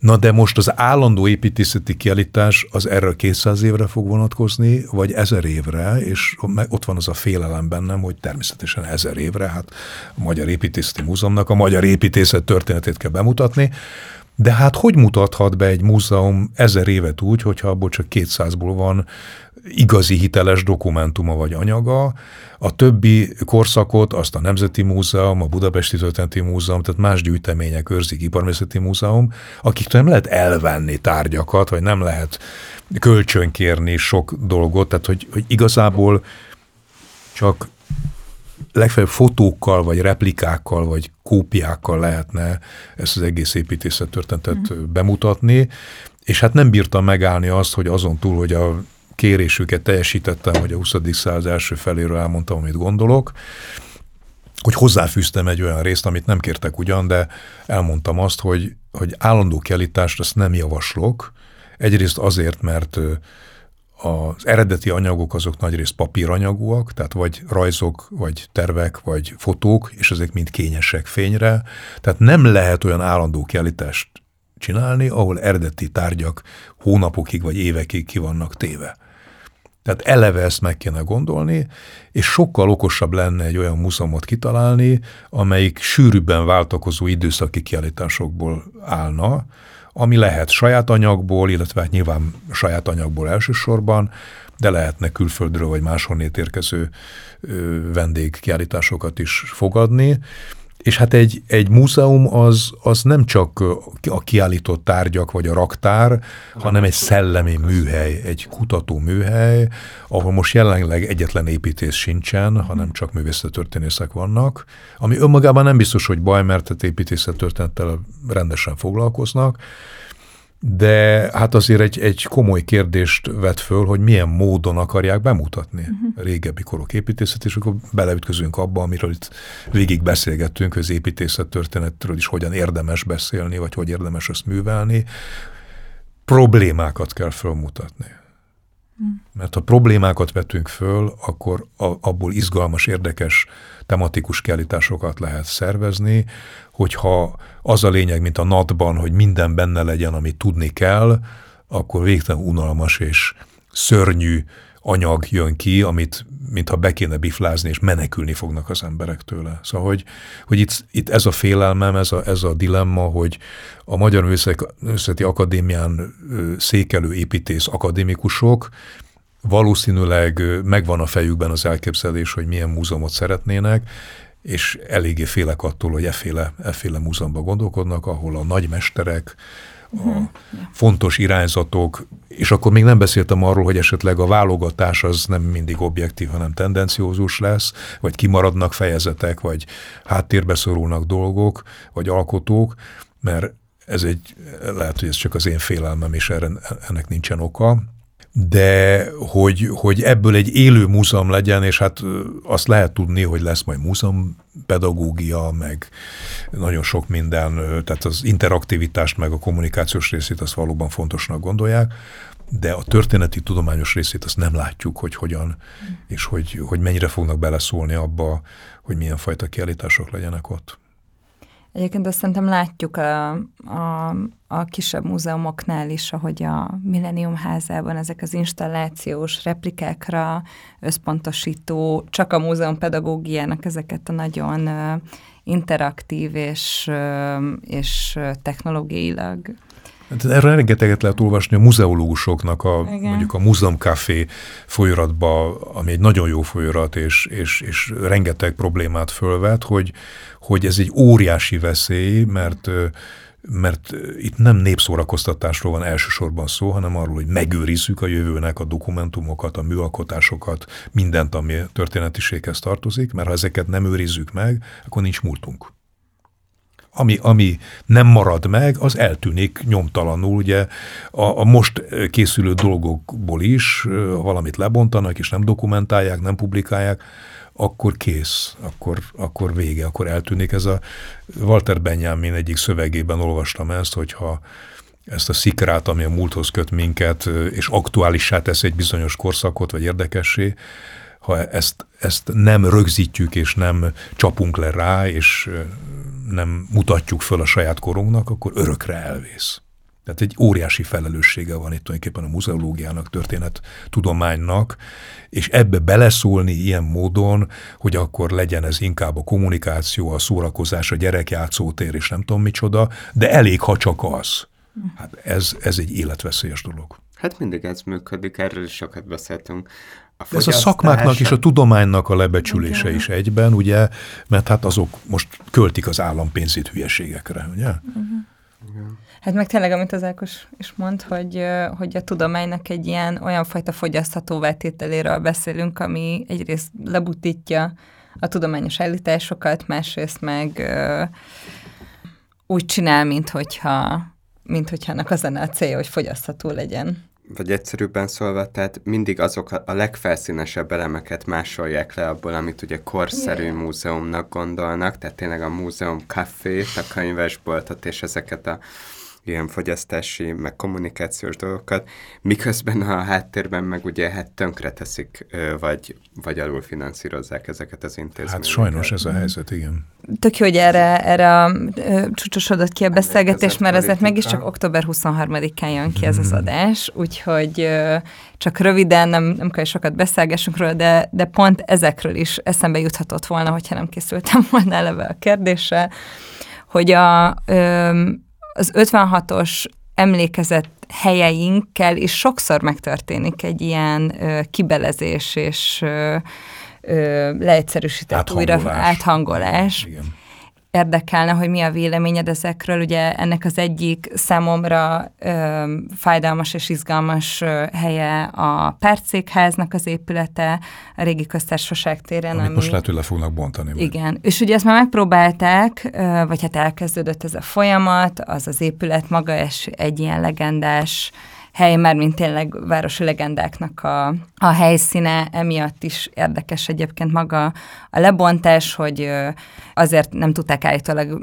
véghez vinni a lebontást, mert találtak egy betontömböt, azt hiszem, ami, aminek a ott léte is mindenféle ilyen misztikus gondolatokat ébresztett. Titkos börtönök, igen. Igen, igen. A másik pedig a laktanya, a Radecki laktanya, és annak a, a sorsa is. Én azt hittem, hogy a, a ülői úti laktanya. Az is. Az is, az, az is, az, az is. Hát most nem tudom, mire használják egyébként, áll üresen? Én azt hiszem, hogy ott valami nagyon széttagolt, ilyen van néhány bérlő, Aha. egészen uh-huh. változatos funkciókkal. Szóval nem, nincs kitalálva, hogy mi nem legyen abból az épületben. Hát a Radecki az, az, az egy eléggé súlyos kulissza lett, igen. És hogy érdekes, hogy használhatta volna szerintem a rendszer egy ilyen ön, önmitoszteremtésre, az ugye az a helyszín, ahol... De az üzleti érdek azért fölülírta, úgy látszik. És ez, ez ebben igen, az érdekes. Igen. De nekem eszembe jutott egyébként a Bródi Sándor utca. Uh-huh. Tehát a, a rádió is egy nagyon fontos hely volt, ugye van emléktábla is. Le fogják bontani. Tehát szerintem azt az épületet, a Bródi Sándor utca nem tudom én, 8 vagy 5-7, vagy a jó Isten tudja hányas számú, tehát ahol a rádió főbejárata volt, meg mögött a pagoda, meg a stúdiók, meg egyebek, az a pázmánynak nem kell, vagy olyan formában nem kell, tehát az is, mint 56-os emlékhely, gyakorlatilag meg fog szűnni, át fog alakulni.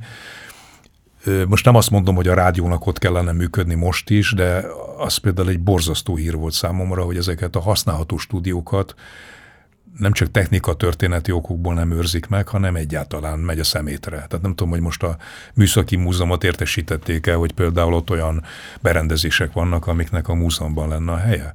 Fogalmam nincs, mert erről ugye nem kapunk tájékoztatást. A pályázati terveket látjuk, hogy majd mi lesz a helyén, és ott mindent le kell bontani, ami modern. Maradnak a, a paloták, ugye a ha már palotán egyedről van szó, és hát a pázmány milyen szép, hogy palotákba fog költözni, hát persze, hát mi másba.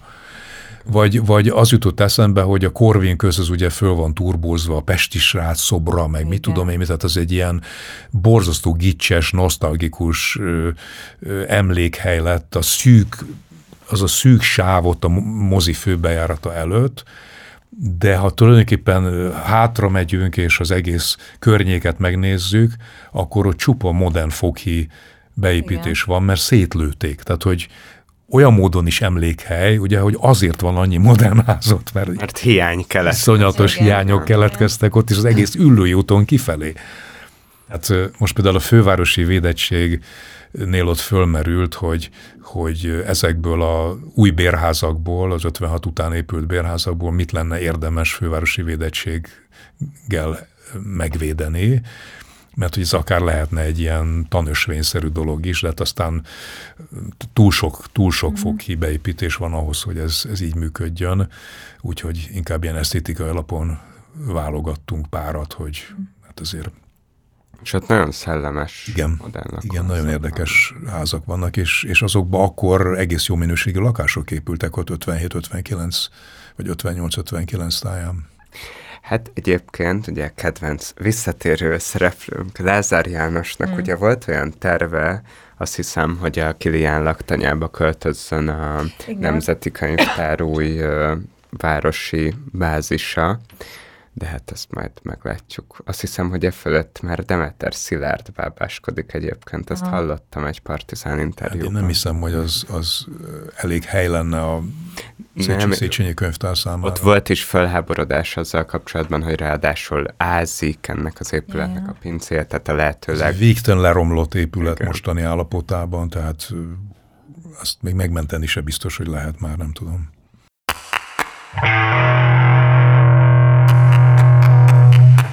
Sokszor lehet hallani azt az értelmezést, hogy például a hatalmas méretű lakásépítést azt a forradalom utáni kádári kompromisszum részeként, tehát közvetetten a forradalom az okozója volt annak, hogy ennyire fel kellett gyorsítani a lakásépítést. Az egy óriási váltás volt, hogy korábban ugye csak a bányászvárosokban, meg a munkás kerületekben építettek, nagyon tendenciózusan, és akkor utána 56 után jött az, hogy hát akkor most tényleg mindenkinek, hogy jusson, akinek csak lehet lakás. Ez a, nem is tudom, mennyi volt az a 15 éves program, az egy millió lakásépítése igen. volt, igen. És az nagyjából teljesült, azt hiszem. Igen.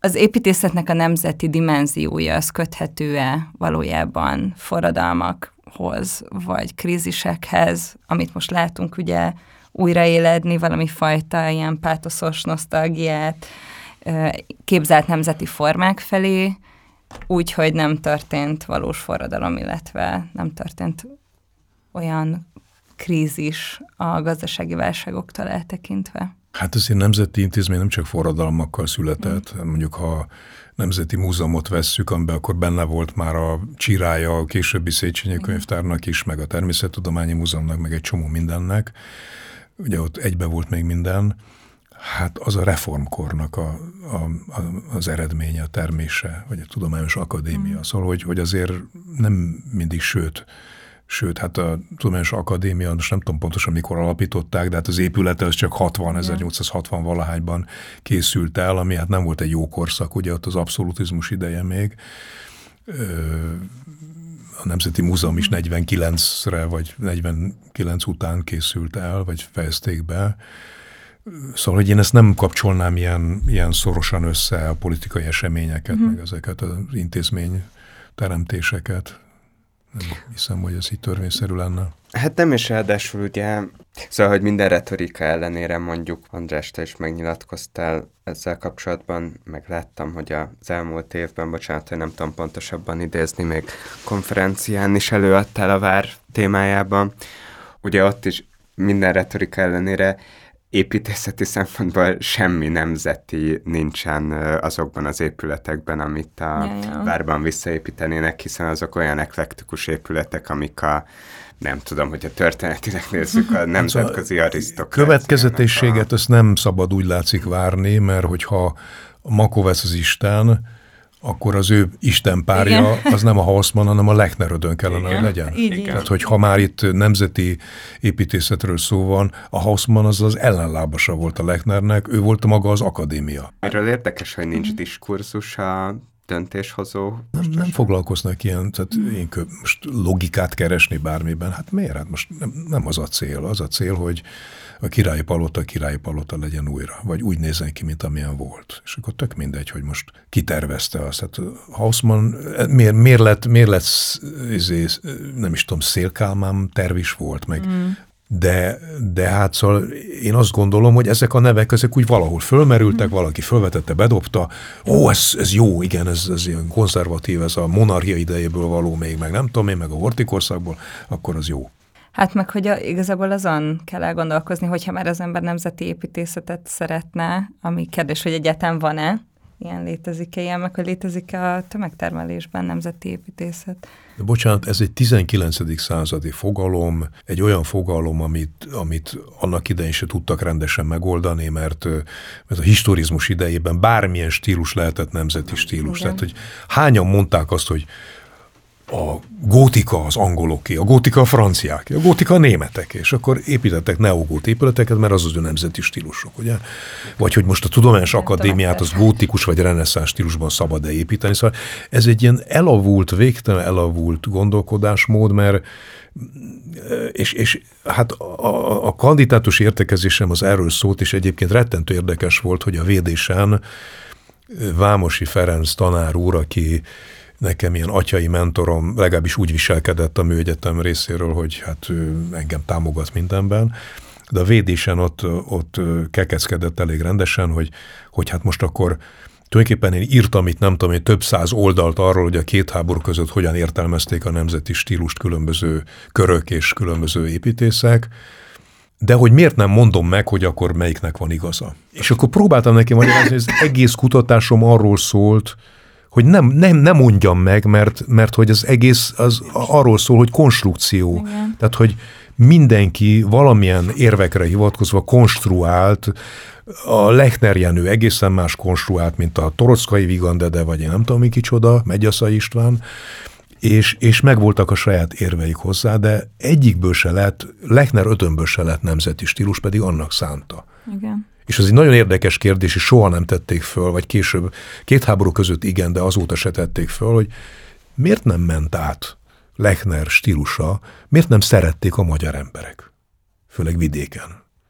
Mondjuk a kisvárosokban ott volt egyfajta divatja, ugye városházák meg egyebek révén, de nem terjedt el országosan, és, és nem maradt építészeti nemzeti stílusunk. Mm. És ez nyilván azért, mert végtelen idegen. Én, én Emlékszem, hogy talán általános iskolás vagy gimnazista voltam, amikor a nagynéném egyszer a karácsonyra vagy születésnapra, napomra Lechner Ödönről szóló könyvet ajándékozott nekem, az a régi, ami a 60-as években jelent meg, a Lechner Jenő írta, és azóta is emlékszem arra, hogy ránéztem a címlap képre, az Iparművészeti Múzeumnak egy részlete, és azt mondtam, hogy úristen, mi ez? Hogy ez itt Magyarországon? Hát mi, mi ez? Ez, ma, ez magyar építészet? Mert totál indiai. Ugye, szóval, hogy, hogy hát ilyenekbe ütközik bele az ember, hogy, hogy miért ment Indiába Megyaszai, meg miért fordult indiai formákhoz a Lechner mert a hun-magyar rokonság, meg a szkita, meg a jóisten tudja, meg ázsiai turáni rokonság, ugye, szóval, hogy ezek tiszta, szintiszta ideológiák voltak. Szerintem egy építészet történeti mű az akkor jó, ha azt mondja, hogy bemutattam, hogy hogyan érveltek, hogyan vitatkoztak, milyen érvekkel, és én titkon a végén azért oda csempésztem egy olyan fejezetet, ahol nem direkt mondtam ki, de éreztettem, hogy én kikkel szimpatizálok, és a Birbauer Virgil és a Kocsis Ivánnal szimpatizáltam, mert ők mondták azt, hogy semmiből stílust teremteni egy ember nem fog stílus az létrejön sokak erőfeszítéséből, legalábbis régen ez így működött, és hogyha az tetszik az embereknek, meg elfogadják, meg magukénak érzik, akkor lesz belőle stílus esetleg. Ma már nem persze, nem így működik, de hogy mind a ketten azt mondták, a Kocsis Iván tanítóember volt, a Birbal Virgil meg lapszerkesztő, és modern gondolkodásúak mind a ketten, illetve hát a Kocsis az lett, hogy hogy bízunk abban, hogy, hogy, hogy amit építünk, az, az, az helyivé válik. Ha csak nem valami bődületesen idegen dolgot akarunk meghonosítani, ami azért majd ordítani fog, hogy, hogy marhára nem ide való. De, és egyébként tök igazuk lett, mert a, a Bauhausos modern építészetből is lett egy jófajta magyar modern építészet, ami nem téveszthető össze a csevel vagy a románnal.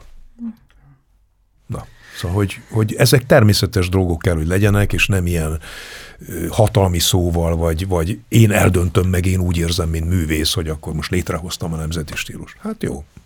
Alig várom, hogy a moltorony helyévé válj.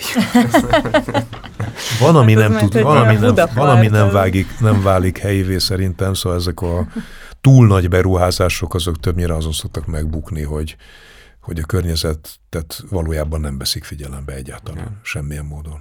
És az jutott eszembe arról, amit András mondta, hogy a, és hát ez Budapesten is nagyon látszik, hogy a, lehet, hogy politikailag, meg társadalmilag már túl vagyunk a történelem vége korszakán, de az építészetben még mindig ott tartunk. Csak ismételjük. Ha megakadt volna a dolog. Ezt nem tudom, ismeritek-e, biztos találkoztatok vele, a György Péternek van egy régi könyve, talán 93-ból, az utánz, Budapest az utánzatok városa. városa. Az első részünkből be, ebből készültünk pont. Igen, én ezt sokat forgatom, és nem tudom megjegyezni, hogy utánzatok, és nem másolatok városa. Mindegy. Az most van. Egy utánzat, vagy másolat tulajdonképpen nagyon szépen köszönjük a beszélgetést, Feri. Én is köszönöm.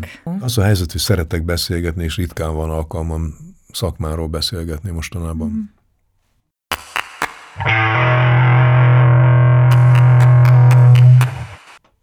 Köszönjük, hogy meghallgattatok minket, támogassátok a Partizánt, hogy az olyan adások, mint ez is megszülethessenek. Ezt megtehetitek a leírásban történő platformon, illetve a Patreonon, kövessetek minket az Instagramon, Facebookon. Köszönjük szépen a stábnak megint csak, hogy lehetővé tették, Igen. hogy elkészüljön az újabb adás. Sziasztok! Sziasztok!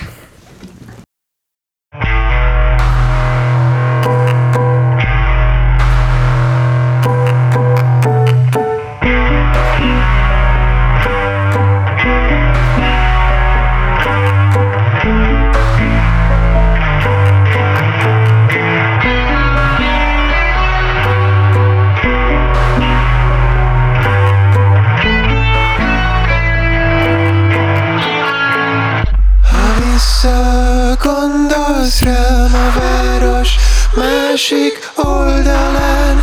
Látod minden valóra vált